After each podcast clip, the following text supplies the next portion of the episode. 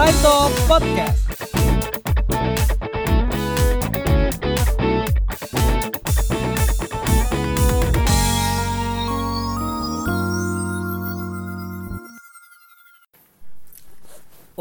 nah yes. Kembali ke Oke setelah episode kemarin pakai ya, ya, ya ke podcast kami yang selanjutnya uh, kembali bersama kami di sini di Side Talk. Belum kelihatan ada.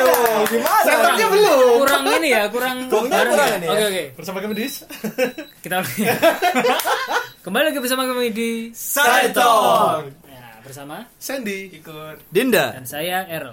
Oke. Okay. Uh, kali ini kami kita atau kami ya kami sih sebetulnya. Bener, bener kami Pak. Bener, kami akan membahas sebuah tema tema apa yang tema-tema. Apa temanya ini? Bisa gitu ya? Iya. Waduh. Masa bingung. Temanya apa ini? Temanya apa? Ini? Mungkin yang mungkin yang agak ringan-ringan aja sih. Ada yeah, dua hal yeah. yang pengen saya bahas. Uh, yang pertama mungkin tentang masalah yang uh, mungkin umum banget, hmm. tapi mungkin itu juga buat risih. Buat gitu. risih. Sebentar, sebentar, sebentar. Saya cut dulu. Saya mau shout out dulu buat hmm. Bung Sandy yang habis jadi bintang tamu oh. di su- Radio Suara Surabaya. Oh, oh. Nah, salah satu pencapaian. Okay, dia okay. mau rekaman sama kita masih ada padahal udah masuk Suara Surabaya. Iya, benar, benar. Jadi yang yeah. siapakah ini? Jadi yang belum yang mungkin di luar Surabaya atau bukan orang Surabaya benarkan ada salah satu Uh, radio yang cukup gede, bukan cukup gede sih. Ini kayaknya radio paling besar se Surabaya ya, dan benar, mungkin Jawa Timur hmm. malah ya. Jadi satu ya, barometer, barometer hmm. untuk lalu lintas, hmm. uh, info, informasi, berita hmm. untuk uh, macam-macam lah. Itu ya itu namanya Radio Suara Surabaya. Hmm. Jadi mayoritas orang Surabaya, kalau nggak semua orang Surabaya kayaknya dengerin radio ini. Ya. Hmm. Jadi ya nih teman kita barusan jadi apa? Uh, bintang tamu lah. Bintang tamu tapi maksudnya apa ini? Uh, sebagai apa ya? Ya waktu itu cuma tentang Liga Champions sih. Komentator bola mungkin ya. Ya pengamat aja sih, pengamat bola aja. Siap. Siap, siap. Mantap, mantap, keren. Oke, ini mau tema apa nih? Oke, okay, jadi tadi saya kembali untuk satu tema yang tentang mungkin yang umum banget tapi kita juga sering risih dengan hal itu. Yeah. Yaitu adalah masalah kepo. Kepo. Kepo joga bukan? Kepo joga. Kepo. Pak, Pak, kepo. B T S itu ya. Kepo dalam arti pengin ya pengin tahu gitu loh. Pengin tahu dengan kabarnya orang lain, tapi kadang-kadang uh, yang buat risih adalah kadang-kadang kalau misalnya berlebihan banget gitu. Ini mungkin kalau misalnya saya review balik, ini mungkin bisa kembali ke topik kita di episode satu. Gitu. Sangat jauh, hmm. sangat jauh. Dia bisa satu gitu ya. Ha. Kalau kenapa kok kepo saya buat risih karena uh, banyak banget orang itu yang kadang-kadang cuma pengen tahu aja, hmm, ya, tapi ya. juga tidak ada andil besar untuk dalam kehidupannya kita. Ya, gitu. Ya. Kayak misalnya paling gampang pertanyaan, apalagi nih yang kita barusan habis liburan atau habis ketemu dengan keluarga, habis merayakan Lebaran dengan keluarga, mungkin ada pertanyaan-pertanyaan kapan merit, gitu. Kapan lulus. Kapan bekerja, kapan ini, kapan, dan itu cuma sebagai pertanyaan formalitas aja. Kapan mati? Kalau kapan mati banget Pak, sudah frustasi sama kehidupan. Gitu sih. Jadi mungkin aku mau mau sharing aja sama teman-teman di sini uh, gimana uh, kalian menanggapi nih masalah kepo ini. Terutama hmm. kepo gini, yang paling saya cermati, saya bu- hubungin dengan bullying. Gitu. Bullying. Jadi kepo di sini uh, kita misalnya tanya nih. Uh, kamu kapan merit atau kapan apa gitu pengen yeah. tahu akan sesuatu terus pada kita sudah dapat infonya ah kelamaan lu gini gini, gini. Ah, okay, nah seperti itu ya dapat ya okay, jadi okay, okay. itu kadang-kadang kadang-kadang yang, dapat, mem- yang membuat risih itu adalah hal-hal yang responnya orang yang kamu setelah itu ya setelah itu oh, okay, gitu okay, okay, kalau misalnya cuma pengen tahu dan kita menerima dan oke okay, it's okay gitu oh, cuman yeah. kalau misalnya sudah responnya adalah sudah ini masuk pada ya? Judgment betul oh, yeah, yeah, yeah, dan akhirnya yeah. mengarah pada bullying akhirnya bullying, yeah, ah. yeah. Dan itu yang uh, kadang-kadang kita juga risih kan. Betul, mungkin ada pengalaman dari teman-teman di sini. Kayaknya Bung Errol nih pengalaman banyak. Dia kayak ini ya interview pribadi kayak gitu ya. Mungkin uh, bikinin teh coba. Oh, aduh, aduh. Gimana gimana? Mungkin ini saya lempar topik aja sih ke teman-teman. Aja, ya. Yang Iqur dulu deh kayaknya deh. Apa? Aku. Iya, kan Anda yang enggak punya kerjaan di sini. Anda pasti paling banyak ditanya. Kerjaan nah, ini, sekarang. Ini ini ini, ini. sudah dilakukan. Sudah dilakukan, Bro. Anda pengangguran ada jomblo. Udah jomblo pengangguran. Ini aku nambahin ini. Iya. Ya, gini. Mau lah. Jadi apa Anda? Ya kapan mati, Wis? Kapan mati? Enggak enggak gini gini. Kalau masalah bullying. Bercanda ya tadi, bercanda ya. Mungkin uh, bullying itu maksudnya tingkat orang merasa dia dibully apa enggak itu ya parameternya beda-beda sih. Mm-hmm. Kalau aku sih nggak pernah merasa dibully juga sama teman-teman, misalnya kayak sama Errol sama Dinda dibilangin kayak pengen gula bla bla bla, ya nggak tahu, aku terlalu masukin di hati sih, soalnya mm-hmm. aku tahu mereka bercanda gitu dan mereka tahu tanda kutip cerita hidup saya gitu lah, maksudnya uh, kenapa saya seperti ini, kenapa apa, mereka udah tahu gitu loh. Jadi ya itu sudah jadi kayak jokes aja sih, udah jadi kayak guyonan, itu menunjukkan kita akrab aja. Hmm, hmm. Kalau misalnya orang masalah, luar nih, kalau kalau orang, orang luar yang yang notabene dia uh, mereka itu nggak akrab sama aku, uh, biasanya um, aku ini gini, um, mulai mengurangi intensitas komunikasi dengan orang yang dalam arti ya aku nggak perlu. Kalau dulu aku suka basa-basi orangnya, dalam arti kalau misalnya ketemu sama orang baru aku ya kenalan, ngomong small talks lah, basa-basi gini gini gini, terus malah biasanya aku yang kepo duluan. Mm-hmm. Maksudnya nanya, mm-hmm. oh sekolah di mana, kuliah di mana, sekarang kerja apa segala macam. Kalau sekarang uh, kalau tidak ada situasi yang memungkinkan aku seperti itu, misalnya kalau misalnya biasanya aku kepo gitu itu kalau ngantri sesuatu, mm-hmm. kalau misalnya lagi di satu suatu forum terus kayak nggak ada kenal sama siapa, aku harus kenalan sama orang lain, ya aku ke- melakukan itu. Tapi mm-hmm. kalau misalnya di public space yang yang yang maksudnya kayak di mall aku lagi nunggu teman itu ya ya nggak juga basa-basi sama orang sih, lebih banyak sekarang aku kalau kemana-mana lebih sering bawa tas sekarang, lebih lebih baca buku sih, mm-hmm. jadi lebih lebih menutup diri karena mm-hmm. menghindari menghindari uh, omongan-omongan pedas dari orang lebih tepat. Menghindari omongan omongan pedas calon mertua yang Anda tidak punya. Anjir, anjir. Ini ya. Perlu dikat tadi. Ya kata aja kata aja. Ya kalau kalau kalau misalnya uh, ngomong ngomong-ngomong soal dibully ya, mungkin kalau dibully itu dulu waktu aku masa gendut, waktu gendut sih, mm-hmm. waktu waktu masih gendut itu kayak sering dibully secara fisik tapi bukan secara mm-hmm. verbal. Kalau sekarang kan yang lagi hot-hotnya itu bulinya ngomong kan, pakai mm-hmm. pakai pakai kata-kata. Kalau aku dulu mereka mainnya fisik karena dia tahu gendut susah gerak, susah gerak gitu, terus kayak empuk gitu ya. Kayaknya saya, aku tuh pernah ditaruh di pojokan kelas, terus di body-body itu pak, oh, kita tabrak tabrakin ke tembok gitu pak. Wah, itu, itu pernah. Itu sudah physical apa? Abusive gitu ya. Apa itu? Cuma uh, abuse itu apa sih? Bahasa Indonesia apa sih abuse? Kekerasan. Itu? Ya kekerasan. Kekerasan ya, ya. Kekerasan, kekerasan ya. ya. Iya ya itu wah nggak boleh tapi, itu ya. Tapi mereka melakukannya dengan tersenyum pak. Jadi saya termasuk eh. sana ikut senyum pak. Oh, aduh ya ya ya. Jadi apa ya? Ya itu aku nggak sadar waktu itu dibully, tapi ternyata itu bully yang tidak kelihatan sebenarnya, hmm. itu juga termasuk bullying juga gitu loh, maksudnya nggak sepantasnya lah kalian memperlakukan teman kalian itu dengan ke, dengan kekerasan hmm. gitu. Ya itu nggak ada apa-apanya. Lanjut aja. Oh, tiba-tiba dilempar sama Errol langsung ngomong, aku nggak tahu ngomong apa. Iya ya. Silakan, Bung Errol mungkin. Oh, kalau saya sih mungkin uh, paling lebih ke itu, pelaku. Ya. Oh tidak, bukan jangan, korban, jangan pelaku.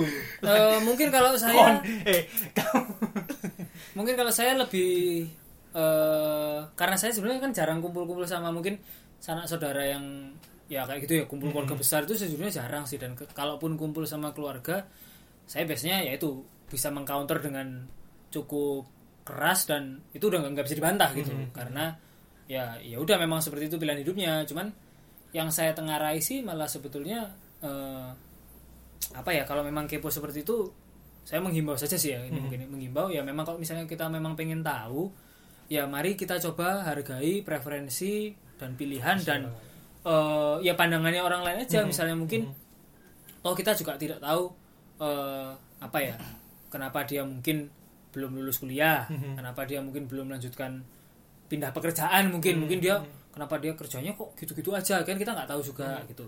Uh, itu pun menurut saya itu ya kita harus juga menilai dari seberapa kuat jembatan kita sama orang itu. Oh ya. Hmm. Gitu.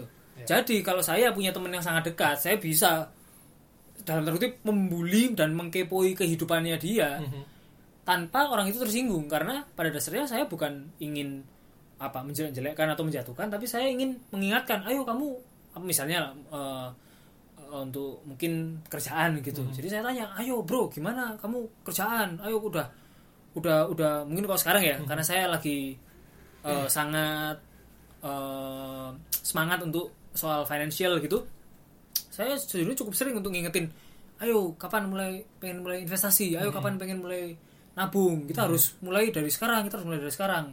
Kalau enggak sekarang, ya, Uh, enggak apa. Kalau M L M kan bisnis. Ya ini kan saya lebih ke investasi. Asuransi. Enggak juga sih. Oh, enggak juga. Meskipun asuransi Anda harus punya. Uh, iya, iya, iya. Anda harus punya minimal B P J S. Nah, yeah, itu. Yeah, yeah, yeah. Jadi saya sih lebih ke kalau nanya, saya memang penasaran dan kalau bisa membantu saya membantu. Mm-hmm. Tapi uh, sejujurnya kalau mungkin saya kepo yang bikin saya kesel, maksudnya, mm-hmm. maksudnya gini, kan ada tuh kita mm-hmm. kadang-kadang ngelihat Uh, kehidupannya orang, terus kita itu, wah ini apaan sih? Mm-hmm. Terus kita, kita sebenarnya sebenarnya pengen tahu, tapi kita kesal sama orang itu. Mm-hmm. Itu yang paling benar ya, di mute. Wah, Instagramnya di mute, unfollow atau ya udah. Nah, mm-hmm. itu sih. Hate kalau, story. Iya, hate story. story. Nah, yeah. Itu kalau saya itu sih lebih. Soalnya kalau saya saya pribadi sebenarnya kalau misalnya memang orang itu nggak ada hubungannya sama saya, mm-hmm. saya nggak terlalu engage. Iya, ya. Saya nggak terlalu engage juga sih. Saya saya, yeah. saya juga bukan yang ini kalau Iqur lebih.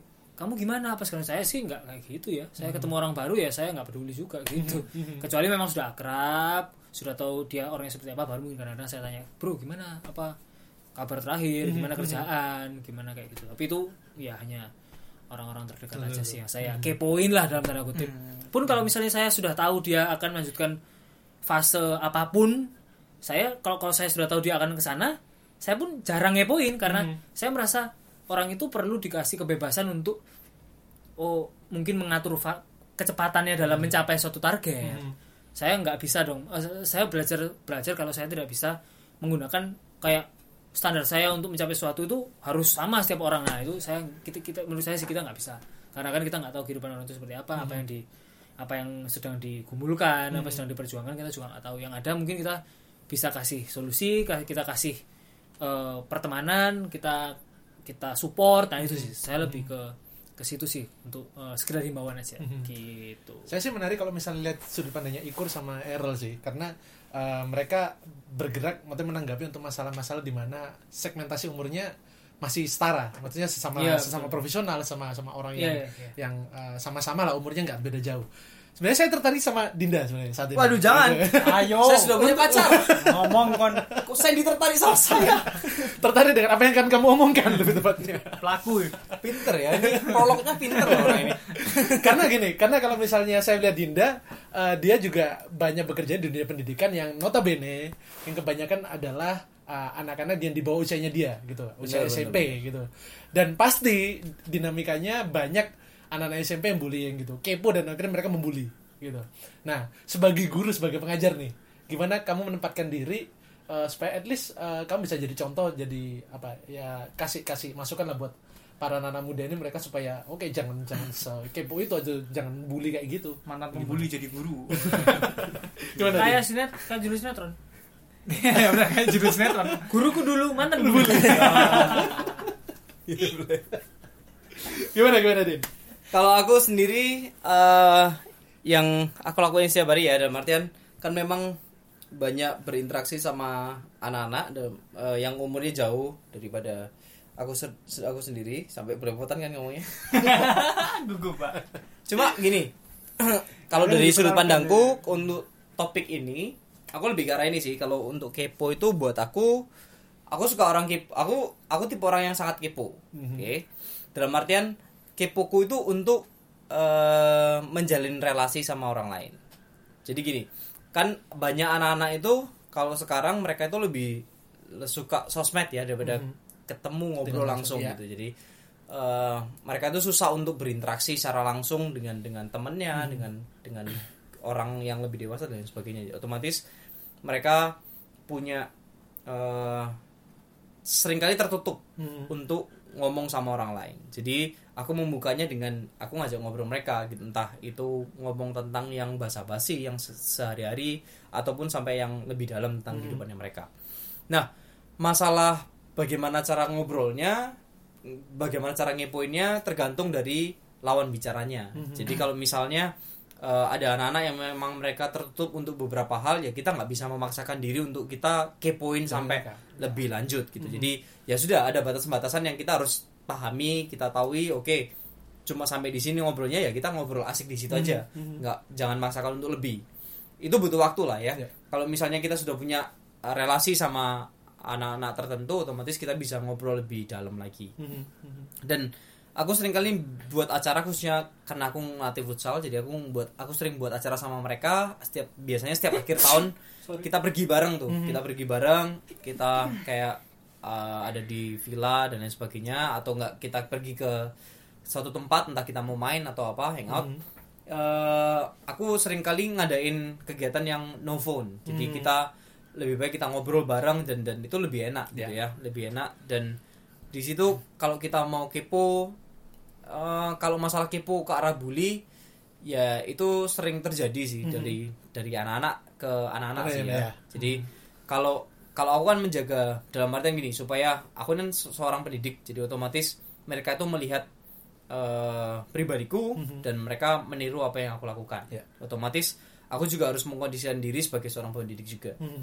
Dan uh, mm. kalau anak-anak ke anak-anak sendiri, ya mereka sering melakukan itu sih, di mana mereka kepo, misalnya mereka main game, terus uh, ini cupu lah ya, cupu gitu ya, ditanya-tanyain apa, terus karena ketahuan cupu akhirnya di, dibully, ya, gitu. dibully gitu, alah gamemu itu sampah apa gitu, gitu.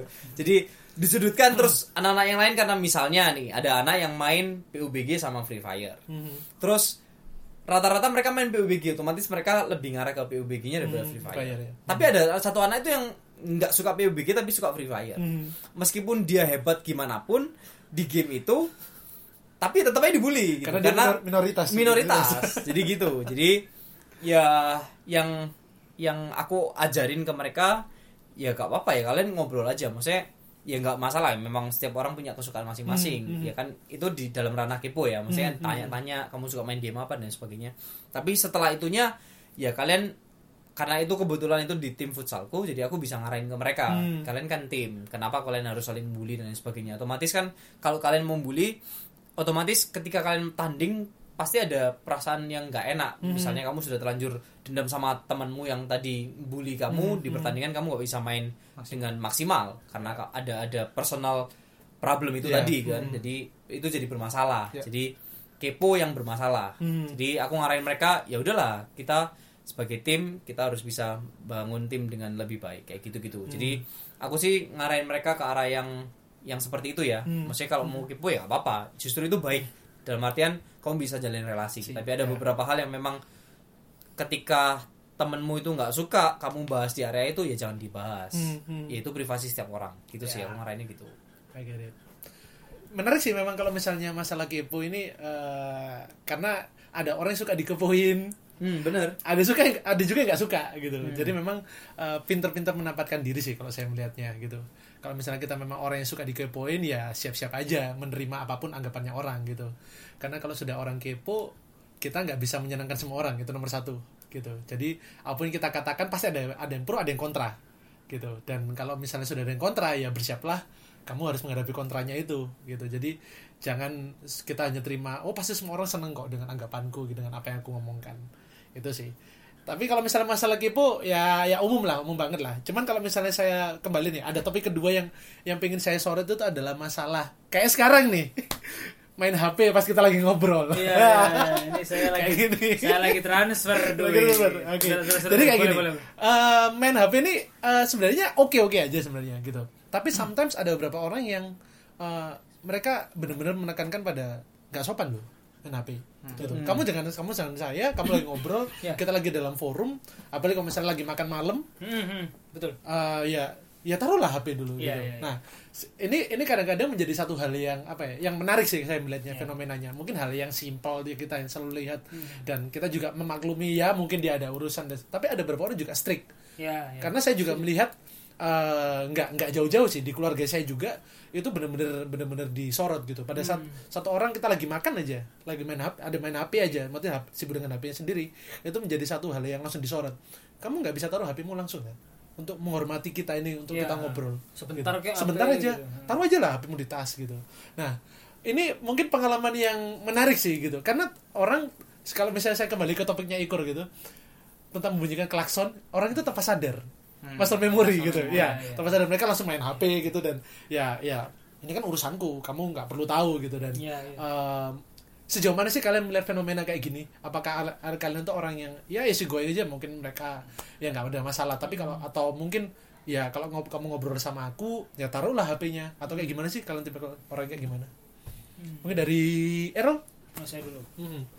Oi, kalau saya sih mungkin tergantung itunya ya, tergantung acaranya, hmm. occasionnya gitu ya. Kalau memang mungkin makan malam, makan keluarga, atau memang sudah lagi apa lagi kita lagi apa yang yang penting gitu, meeting atau apapun ya, mungkin lebih baik al- alangkah baiknya kalau ya itu eh, teleponnya dikesampingkan dulu. Memang mm-hmm. kalau dan dikesampingkan dulu dalam artian ditaruh dalam kantong ya kalau mm-hmm. saya, atau di dalam tas, karena saya pernah baca eh, apa namanya kalau kita naruh handphone di meja, ponsel di meja gitu, mm-hmm. kan kalau ada notif dia nyala tuh kan. Nah itu nggak beda nggak beda dengan kita main H P, karena hmm. itu menandakan kita sedang fokus ke kita ini, kita kayak ada dua fokus, cuma satunya kayak di pinggirin dikit gitu. Hmm. Jadi kita ngobrol tapi ketika ding kita ngelihat terus ah itu berarti kan kita sebenarnya nggak distract, nggak ada ada iya kita sengaja naruh distraksi itu di hmm. situ gitu. Cuman uh, mungkin kalau acaranya lebih casual gitu, sekedar kumpul-kumpul uh, nyantai gitu sama teman-teman. Kalau memang ada yang main H P hmm. ya, ya udah sih. Cuman saya hmm. kalau saya pribadi karena uh, nggak nggak semain H P itu juga sih. Hmm. Kalau polisi memang saya harus rasa butuh keperluan gitu ya. Cuman kalau karena saya memang bukan yang main H P banget, jadi hmm. kan di H P saya cuma ada game itu T T S sama catur. Hmm. Itu ya. Kalau mau tahu ya, tua hmm, banget. Tua kan? Banget sekarang. Jadi saya ketika kumpul sama teman-teman memang H P saya saya kalau nggak saya taruh kantong, saya taruh meja memang meja, gitu. Ya. Tapi hmm. uh, ya itu sih, cuman kalau mungkin memang lagi ayo kita ngobrol, nah itu baru disepakati hmm. handphonenya dimasukin ya atau hmm. nah, jadi lebih ada agreement sebelumnya ya. Okay. Kalau memang mau kita mau kasih apa namanya kita lebih dikondisikan. Hmm. Kalau memang hmm. kalau memang kita maunya seperti itu kita kita uh, saya saya lebih mencoba mengkondisikan. Jadi misalnya hmm. memang kalau dulu banget Sandy pernah ingat ya, kita pernah makan-makan uh-huh. itu saya pernah itu ya eh H P-nya dimasukin ya, nah uh-huh. itu memang sengaja dikondisikan untuk kita makan, kita ngobrol, nah uh-huh. misalnya gitu. Uh-huh. Tapi kalau memang uh, itu sih lebih lebih lebih apa ya, saya lebih ke diri saya sendiri sih uh-huh. untuk misalnya kalau uh, berusaha kalau memang saya tidak mau, saya mau menghargai orang lain ya ya udah saya aja menghargai uh-huh. orang lain. Uh-huh. Kalau mereka mau menghargai saya ataupun menghargai yang di situ dengan menaruh H P-nya ya uh-huh. bagus, tapi kalau memang mereka stylenya semi-semi main H P apa hmm. gitu ya, ya udah. Tapi misalnya memang e, mau semuanya intens fokus di satu titik, saya akan mencoba mengkondisikan seperti hmm. itu. Jadi saya nggak bukan menuntut, menuntut ayo kamu nggak boleh main H P itu, nggak juga sih. Tapi hmm. mungkin lebih kayak yuk kita mau ngobrol dulu, H P-nya dimasukin bisa nggak ya? Nah, nah misalnya kayak gitu. Hmm. Tapi ya itu sih lebih ya kalau dibilang strict ya mungkin tujuh puluh sampai tujuh puluh lima persen kali ya mm-hmm. gitu. Jadi mm-hmm. tetap ada space untuk itu. Jadi kalau misalnya pun saya kapan hari sempat makan malam keluarga, terus H P ini geter terus karena ada revisi. Nah, mm-hmm. mau enggak mau waduh ini saya harus baca cepat supaya mm-hmm. saya bisa respon. Paling enggak saya tahu uh, saya kasih tahu klien saya kalau ya saya udah baca, saya akan revisi mm-hmm. kayak gitu. Mm-hmm.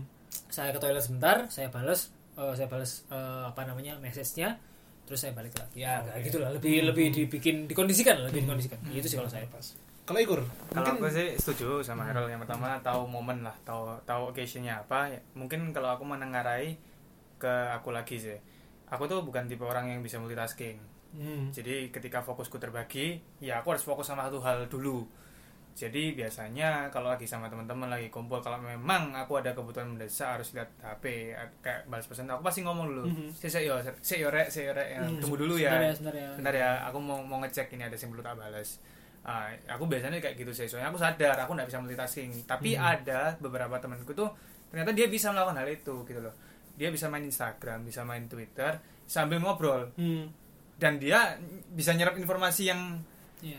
yang kita sampaikan, yang kita sampaikan mm-hmm. gitu loh. Ya ada yang seperti itu gitu loh. Ta- tapi kalau misalnya memang occasionnya kita lagi mau ngomong yang sesuatu yang serius, yang dalam arti intens, di talk berdua aja mm-hmm. gitu.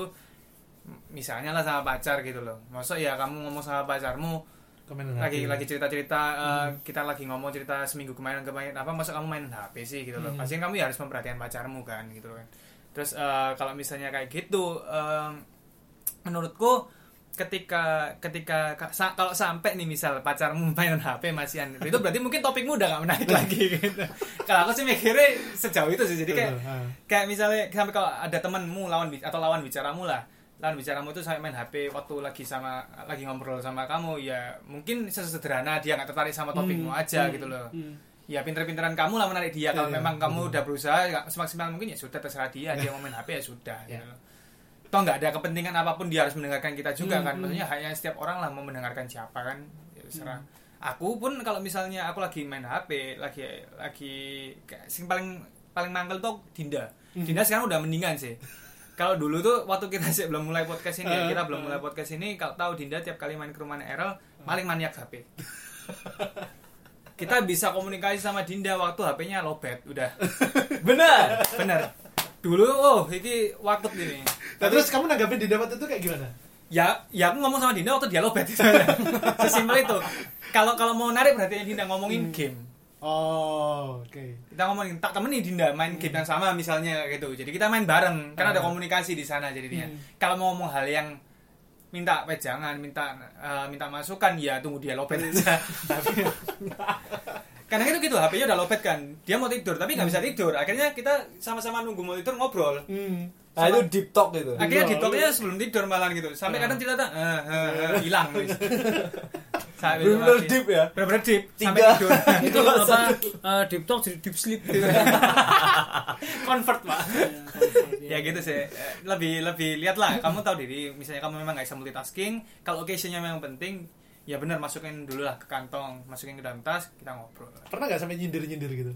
Uh, ter- disindir pernah sih. Oh, disindir pernah. Disindir pernah. Kalau nyindir aku nggak pernah. Maksudnya, mm-hmm. ya terserah kamu mau mau ngapain. Okay, lebih lebih fleksibel. Lebih fleksibel gitu. Fleksibel. Uh, aku nggak pernah nyindir tapi aku frontal ngomongnya. Yeah. Oh, okay. Jadi saya, kalau saya, aku saya tahu, aku tahu ngomong ini momen penting. Maksudnya aku ngomong yang penting.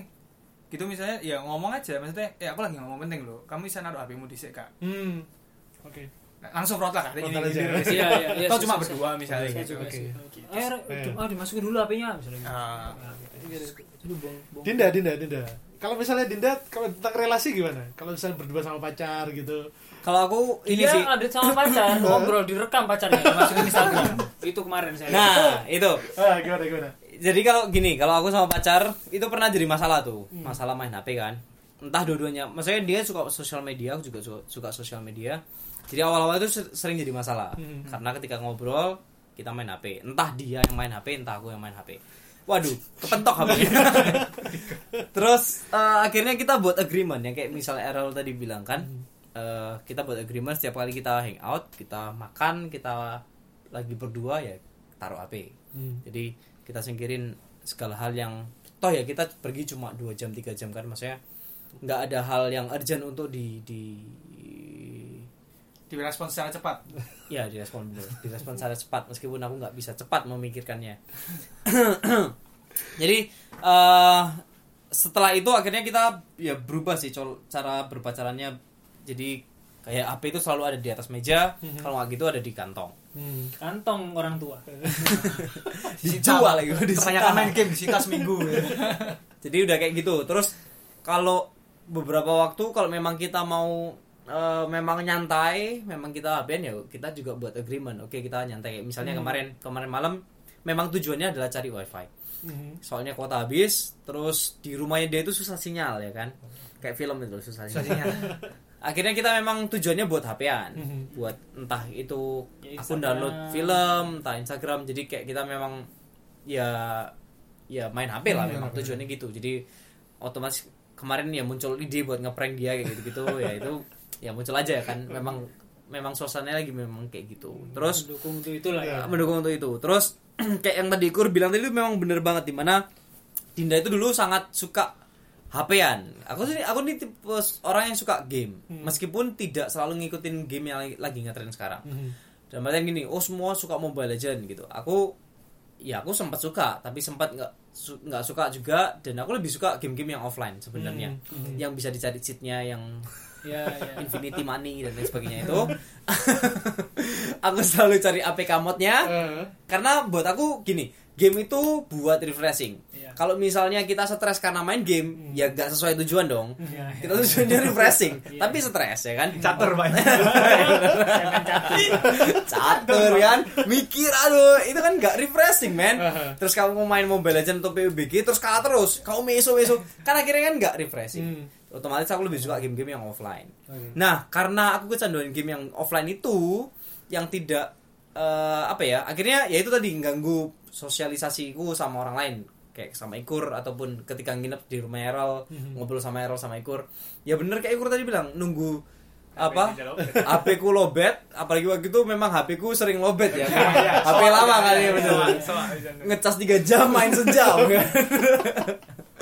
Jadi uh, aku berubah itu gini, ketika aku menyadari ketika di rumah. Maksudnya aku mem- menyadari fenomena ini di mana ketika di rumah itu ada wifi, otomatis semuanya itu pada gadgetan. Hmm. Terus ada momen-momen di mana aku kok ngerasa kehilangan kebersamaannya. Jadi kayak uh, itu momen kayak nemplak aku secara pribadi sih. Aku terlalu sibuk sendiri dengan handphone, dengan gamesku, otomatis aku kehilangan waktu kebersamaan dengan keluargaku. Jadi hmm. aku ya mengurangi waktu buat itu, apalagi sejak ibuku sakit juga. Jadi kalau memang aku butuh main, butuh refreshing, ya aku kan main di kamar. Sudah aku puas dengan main, aku keluar, aku ngobrol. Hmm. Terus tadi ini baru-baru tadi tadi siang nih, baru tadi siang aku pulang dari Nganjuk sekitar jam dua belas, terus aku langsung tidur kan. Terus waktu bangun sekitar jam tiga itu ngelihat ibuku di luar sendirian ngelamun gitulah ya. Terus ayahku mainin phone, ya namanya orang tua ya, mentok-mentok itu ngal- kalau nggak lihat status W A ngeliat itu, udah udah itu tois. Terus videonya keputarnya putarnya ke situ terus.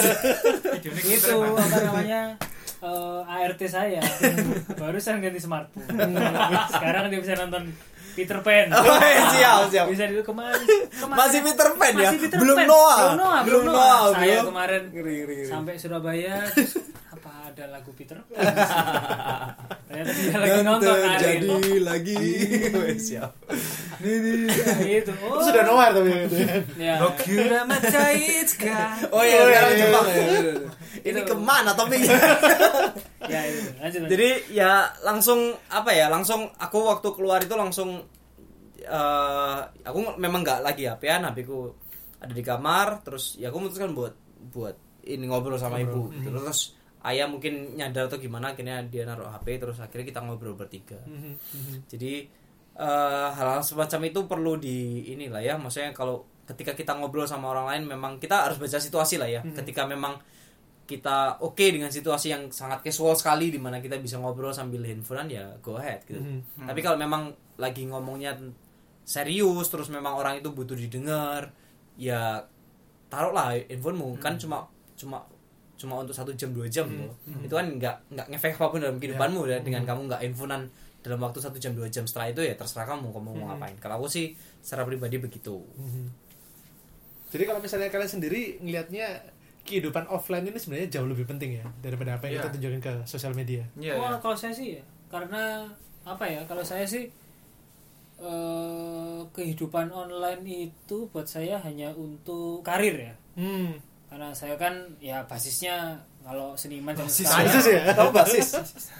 Maksudnya itu basis. Eh, oh, ini basis. Anda juga basis. Saya basis juga. Maksudnya eh, kalau online itu hanya untuk pekerjaan. Pekerjaan. Pekerjaan. Jadi saya upload karya, saya berkoneksi dengan artis-artis dari luar, sesama ya ilustrator kayak hmm. gitu. Tapi untuk menjalin relasi yang pertemanan hmm. itu saya sih itu ya jarang sih sekarang, kayak apa ya, kayak berkenalan dengan orang di online apa itu hmm. saya malah nggak hmm. pernah sih. Jadi ya.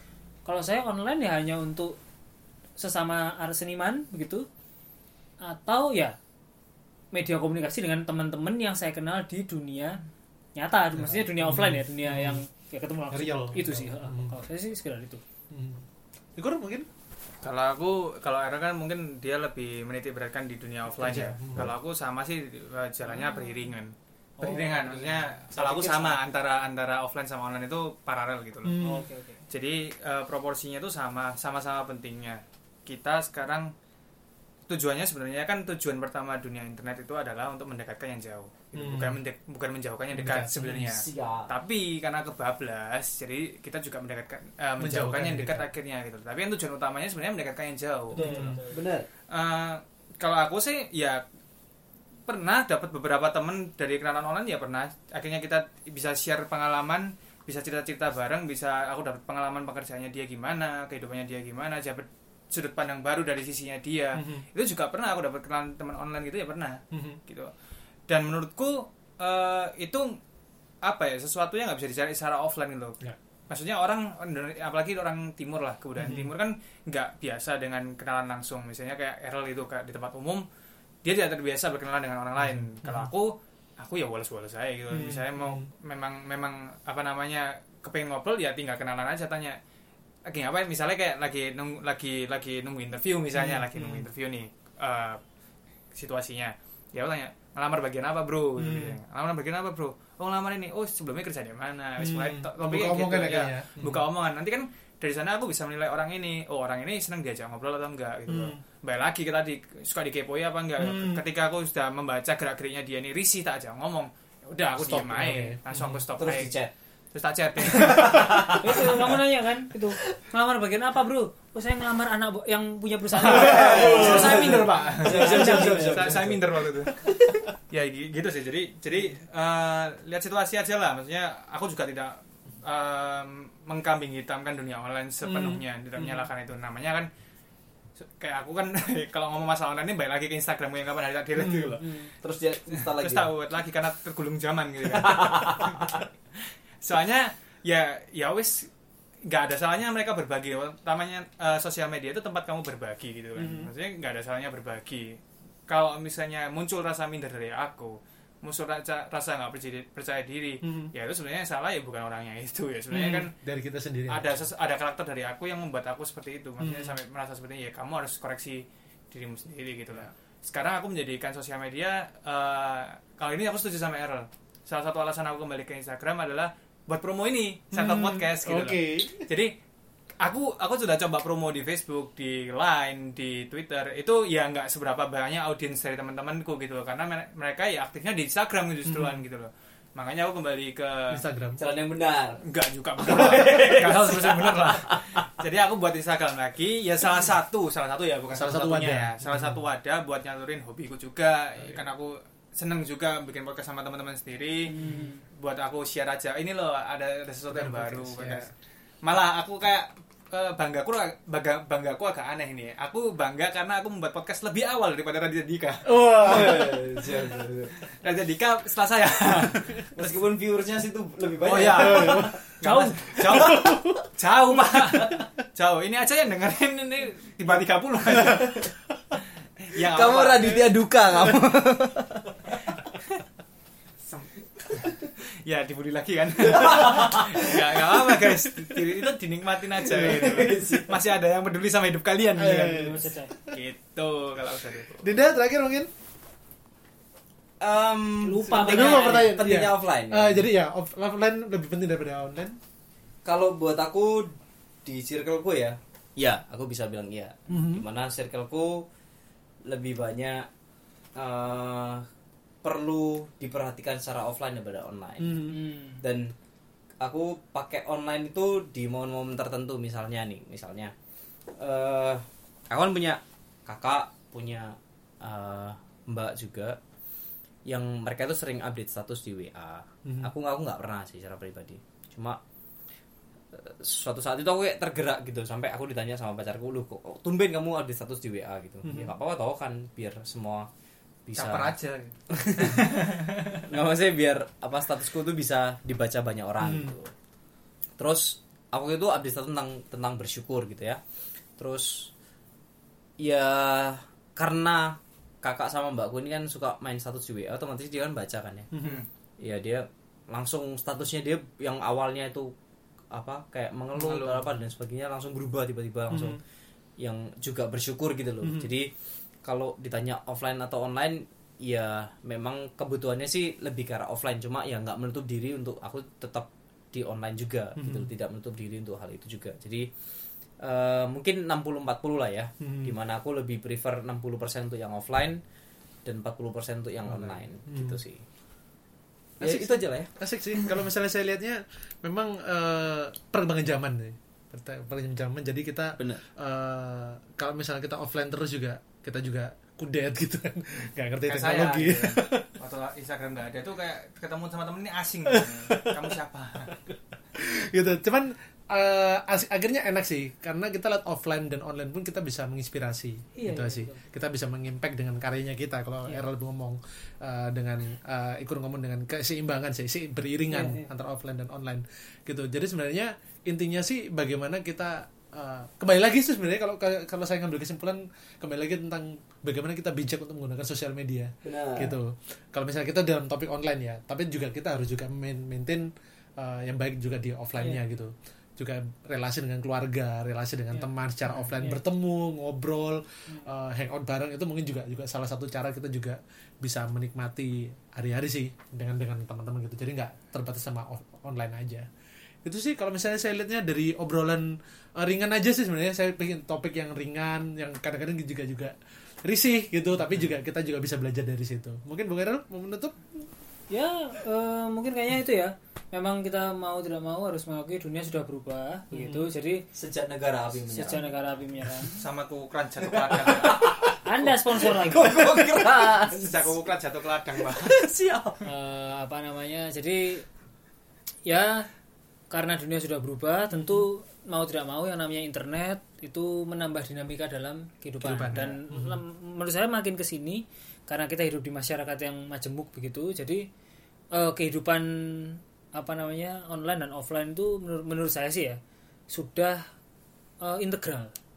Jadi ya se- tiga, pusing, Pak, Pak. Jadi ya sekedar itu sih, maksudnya kita bisa melihat kehidupannya seseorang itu bukan hanya ketika ketemu, tapi mm-hmm. ketika ada yang namanya offline presence, mm-hmm. kehadiran offline, offline. kehadiran mm-hmm. kehadiran offline dan kehadiran online, online mm-hmm. presence gitu. Jadi menurut saya dua hal ini semakin kemari, tergantung orangnya tentu saja, tergantung orangnya apakah dia pemakai internet yang aktif atau tidak, itu ya tidak bisa dipisahkan. Mm-hmm. Makin kesini makin tidak bisa bisa dipisahkan. Jadi ya tinggal kita, menurut saya malah malah asik karena kita bisa melihat sisi orang itu dari kedua Lalu sisi, sisi ini. Itu, ya. Mungkin kalau offline-nya dia diem, dia, nah, dia, dia lebih terbuka, apa, dia online ter- lebih terbuka, itu bisa mungkin jadi sarana kita mengenal dia lebih baik. Ya, Loh ya, kamu ya, kenapa ya. kok kemarin kayaknya aku lihat statusmu gini ada mungkin ada masalah kah, hmm, atau hmm. ada yang bisa dibantu, atau dia mungkin dia mungkin kebalikannya dia di dunia apa nyatanya ramai banget tapi offline-nya dia upload-nya jarang-jarang. Hmm, apa hmm. apa apakah mungkin dia orang yang lebih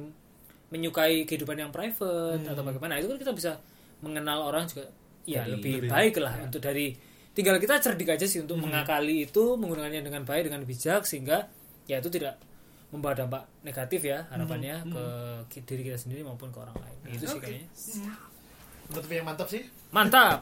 Baiklah, uh, terima kasih untuk teman-teman yang sudah mendengarkan. Uh, semoga podcast kali ini juga bisa membawa hiburan, membawa hmm. manfaat, membawa mungkin ada insight ya, ada hmm. ilmu-ilmu atau pengetahuan yang baru, wawasan yang baru yeah. buat teman-teman semua yang mendengarkan kami. Oke, okay, sampai jumpa di podcast kami yang berikutnya. berikutnya. Bye bye.